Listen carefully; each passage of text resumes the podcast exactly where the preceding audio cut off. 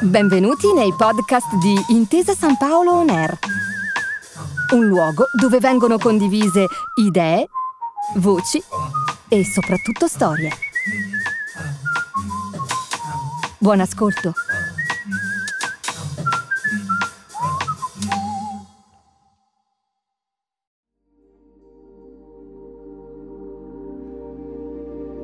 Ogni anno al mondo vengono consumati quasi 300 miliardi di litri di tè, rendendolo la bevanda più diffusa dopo l'acqua. Le origini del tè sono molto antiche e le prime attestazioni certe sono generalmente fatte risalire alla fine del III secolo a.C. in Cina, ma la diffusione su scala globale è avvenuta solo da pochi secoli. La narrazione sul tè immerge in un racconto senza eguali il suo commercio ha scritto pagine gloriose, se non addirittura uno dei momenti di svolta nella storia dell'umanità, come la rivoluzione americana del 1776, ma anche alcuni degli episodi più oscuri del colonialismo, come le guerre dell'oppio fra l'impero britannico e quello cinese, la prima fra il 1839 e il 1842, la seconda dal 1856 al 1860 gloria e imbarazzo dello scontro tra la superpotenza militare dell'epoca e la decadente dinastia Qing, di origine manciù. Echi lontani di sangue e di morte, che certamente non arrivano in quell'assolato pomeriggio di luglio del 1841 nella sontuosa residenza di Anna, settima duchessa di Bedford.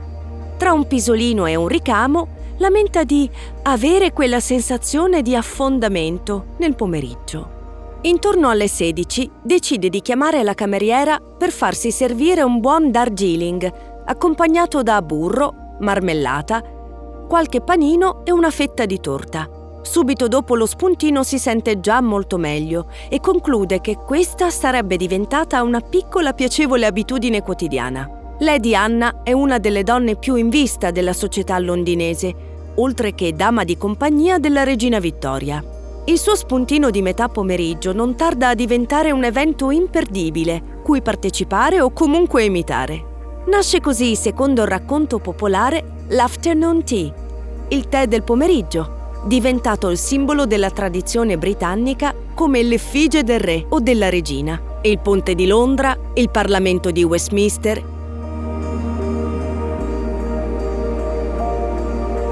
Benvenuti a Risorse, i tesori del nostro pianeta, il podcast di Intesa San Paolo On Air che ripercorre la provenienza e la diffusione di alcune delle più preziose risorse che ancora oggi rivestono un ruolo chiave nella nostra vita quotidiana e nella nostra economia.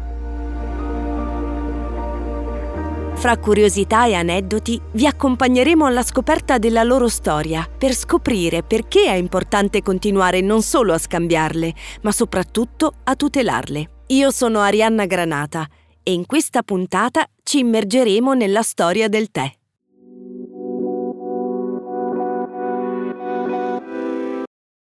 Come dicevamo, il tè è il simbolo del mondo anglosassone e costituisce un importante elemento di identità culturale dalla Gran Bretagna alle ex colonie. Eppure fino alla seconda metà del Seicento Londra non lo conosceva. A portarlo sulle rive del Tamigi nel 1662 è la principessa Caterina di Braganza, figlia del re del Portogallo. In Gran Bretagna Carlo II, il cui padre Carlo I era stato decapitato da Cromwell, torna sul trono acclamato dal popolo.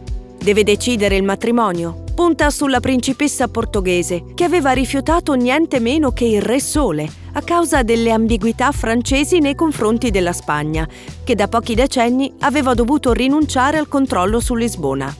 Fiutando i tentennamenti del rivale, Carlo accelera i preparativi per due ottimi motivi. Primo, perché il Portogallo sarebbe diventato un suo potente alleato in funzione anti-spagnola, e poi perché avrebbe avuto una moglie estremamente ricca, in quegli anni forse la donna più ricca del mondo.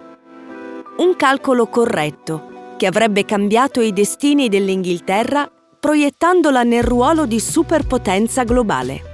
Nel patrimonio di Caterina c'è tra l'altro il libero accesso ad uno scalo sul mare Arabico, costa nord-occidentale indiana. Quello scalo è chiamato Bombaya dai portoghesi e poi Bombay dagli inglesi, che lo trasformano nella porta dell'India e culla dell'impero britannico per i successivi due secoli e mezzo.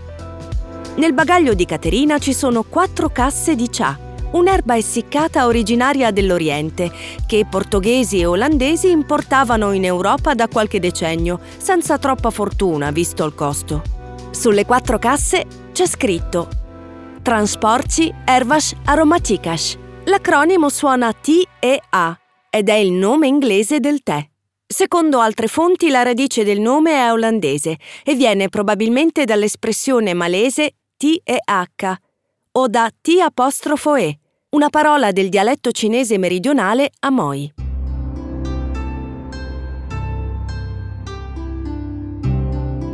Proprio l'etimologia della parola è una traccia da non trascurare, visto che la storia della pianta comincia proprio in Cina nel III secolo a.C. Si narra che una foglia di tè vagante soffiò nella calda tazza d'acqua di un imperatore cinese, creando accidentalmente una primitiva infusione. Non meno fantasiosa l'altra leggenda. Si narra che durante una lunga giornata trascorsa a vagare per la foresta, alla ricerca di cereali ed erbe commestibili, lo stanco contadino Shen Nong si avvelenò accidentalmente 72 volte. Ma prima che i veleni potessero porre fine alla sua vita, una foglia gli cadde in bocca. La masticò e si rianimò. Era una foglia di Camellia sinensis, ovvero la pianta del tè così come è ufficialmente conosciuta. Nonostante il tè non curi le intossicazioni, la storia di Shen Nong, il mitico inventore cinese dell'agricoltura, sottolinea l'importanza della pianta nell'antica Cina. Le prove archeologiche suggeriscono che fu coltivato per la prima volta già 6.000 anni fa o 1.500 anni prima che i faraoni costruissero le grandi piramidi di Giza. Tuttavia, in un primo momento il consumo avveniva in modo molto diverso. Veniva infatti utilizzato come verdura o cucinato con porridge di cereali.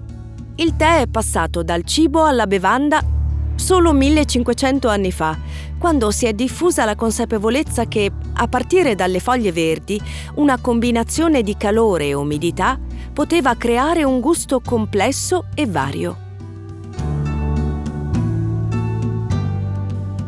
Per secoli la Cina ha mantenuto il monopolio della produzione, facendola diventare la punta di diamante dell'export, insieme a porcellana e seta. È un monaco buddista giapponese, mentre studiava in Cina, a trafugare i primi semi, portandolo nel suo monastero. Inizialmente il successo è scarso. Il viaggio per il mondo inizia infatti nei primi anni del Seicento. È un'iniziativa dei commercianti olandesi e poi i portoghesi, che lo portarono a Londra con Caterina di Braganza, non a caso ribattezzata nel 1662 Tea Queen. La glorificazione arriva un secolo dopo, quando il tè diventa protagonista della rivoluzione americana, una delle grandi svolte della storia dell'umanità.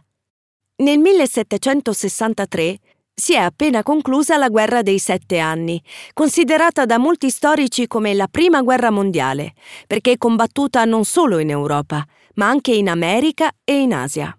L'Inghilterra è la vincitrice assoluta, avendo battuto i rivali francesi sia in America sia in India. Le casse statali però sono esauste. Per irrobustirle, il Parlamento si trova costretto a imporre nuove tasse, fra cui il T-Act, che colpisce anche le colonie americane. Nessuna tassazione senza rappresentanza divenne la parola d'ordine dell'insurrezione. Le tensioni politiche raggiunsero l'apice con il Boston Tea Party, un episodio tutto da raccontare.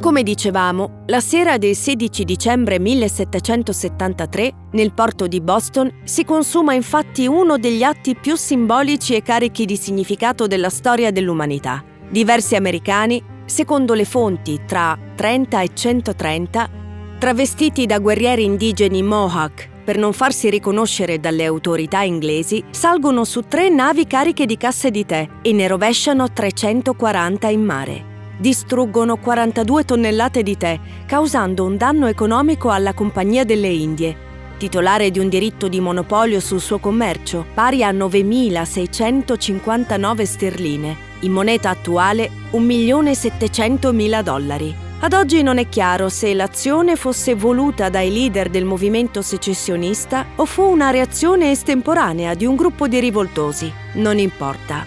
Quel sabotaggio è passato alla storia come l'inizio della rivoluzione americana, grazie alla scelta di Samuel Adams, uno dei padri fondatori degli Stati Uniti, di riconoscere il Tea Party, che all'epoca era più prosaicamente conosciuto come The Destruction of the Tea, come legittima manifestazione del diritto dei cittadini delle colonie di ribellarsi al governo inglese.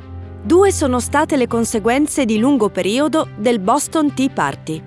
La prima e la più scontata fu l'indipendenza delle 13 colonie e la nascita degli Stati Uniti. La seconda, meno nota ma non per questo meno ovvia, fu il drastico declino del consumo di tè da parte degli americani, che da quel momento in poi fu considerata come una bevanda antipatriottica e per questo progressivamente sostituita dal caffè, come discusso nella puntata dedicata. Per averne prova basta leggere questo passo tratto da una lettera che John Adams, cugino di Samuel e secondo presidente degli Stati Uniti, indirizzò alla moglie Abigail. Credo di aver dimenticato di raccontarti un aneddoto. Quando sono arrivato per la prima volta in questa casa, era tardo pomeriggio e avevo percorso almeno 35 miglia. Chiesi alla signora Houston, è lecito per un viaggiatore stanco rinfrescarsi con un sorso di tè, a patto che sia stato onestamente contrabbandato e non sia stato soggetto a dazi? No, signore, rispose. Abbiamo rinunciato al tè in questa casa. Non posso prepararglielo, ma posso offrirle del caffè. Da allora ho bevuto caffè ogni pomeriggio e l'ho sopportato molto bene. Bisogna rinunciare al tè in modo assoluto. Devo smettere di berlo e prima riesco, meglio è. Il ruolo del tè non si limita all'indipendenza americana, ma è legato anche a uno degli episodi più degradanti della storia del colonialismo. Nel 1700 il tè in Europa veniva venduto a 10 volte il prezzo del caffè e la pianta era coltivata in larga scala solo in Cina. Il commercio era così redditizio che la barca a vela più veloce del mondo, il Clipper, nacque dall'intensa concorrenza tra le compagnie commercianti occidentali. Tutte le compagnie erano in competizione per portare il tè in Europa nel minor tempo possibile. All'inizio la Gran Bretagna pagò i rifornimenti di tè cinese con l'argento. Presto però lo scambio si rivelò troppo costoso. Così Londra decise di scambiare il tè con l'oppio coltivato in India. Una scelta non certo casuale. La droga era stata introdotta in Cina da lungo tempo, ma il dilagare delle tossicodipendenze aveva costretto le autorità a proibirle. Nel 1839 un funzionario imperiale fece sequestrare il carico di tutte le navi straniere nel porto di Canton, l'unico aperto al traffico internazionale, e venne ordinato lo stop ai traffici internazionali. Ne scaturirono due guerre, le famose guerre dell'oppio. I combattimenti infuriarono fino al 1842. Con il trattato di Nanchino, la dinastia Qing dovette cedere il porto di Hong Kong agli inglesi senza riuscire a interrompere il traffico di oppio. I nodi irrisolti provocarono l'altro conflitto fra il 1856 e il 1860, che vide l'alleanza di francesi e inglesi. I trattati di Tianjin prima e di Pechino poi segnarono il definitivo vassallaggio del celeste impero alle potenze coloniali occidentali.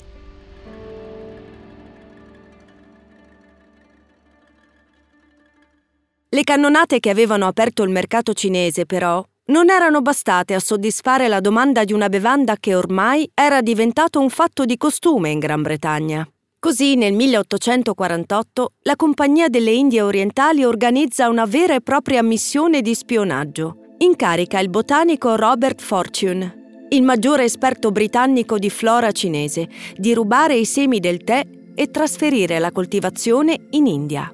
Fortune si fa tonsurare i capelli così come vogliono i manciuriani. Deve mescolarsi ai contadini per il successo dell'operazione, lavorando intensamente. Le sue scoperte non si fermano al tè.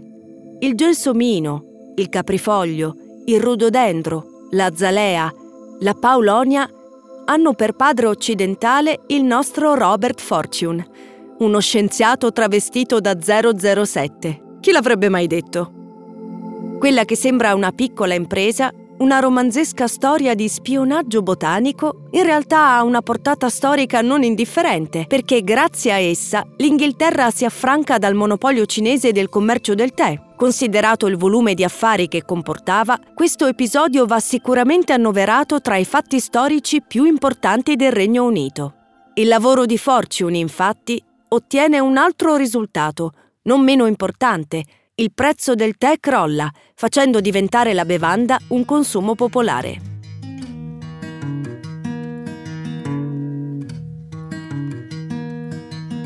Se la diffusione del tè è il risultato da attribuire alla potenza coloniale inglese, l'industrializzazione del tè è invece un risultato made in USA. Alla Fiera Mondiale di St. Louis in Missouri nel 1904, un gruppo di produttori di tè organizzò uno speciale padiglione e offrì tazze di tè caldo a tutti i partecipanti. Le temperature estive insolitamente calde hanno spinto l'uomo che supervisionava lo stand deserto a versare il tè in bicchieri pieni di cubetti di ghiaccio. I clienti si misero in fila per provare la nuova invenzione, il tè freddo. L'altra invenzione, ancora più dirompente, è quella delle bustine di tè sviluppate anch'esse negli Stati Uniti per un caso fortuito. Nel 1908 un commerciante di tè di New York, Thomas Sullivan, inviò campioni del suo prodotto sigillati in sacchetti di seta a ristoranti e caffè in tutta la città. Dopo qualche tempo scoprì che i ristoranti preparavano il suo tè mettendo in infusione direttamente i sacchetti di seta per risparmiare tempo. Da lì il boom che arriva ai giorni nostri condizionando la diffusione e l'uso di un prodotto a lungo stato, l'indice della bilancia geopolitica mondiale. Grazie per averci accompagnato in questo viaggio alla scoperta del tè. Non dimenticate di seguirci anche nel prossimo episodio, sempre qui, su Intesa San Paolo On Air, dove continueremo a svelare i segreti delle altre materie prime che popolano la nostra quotidianità.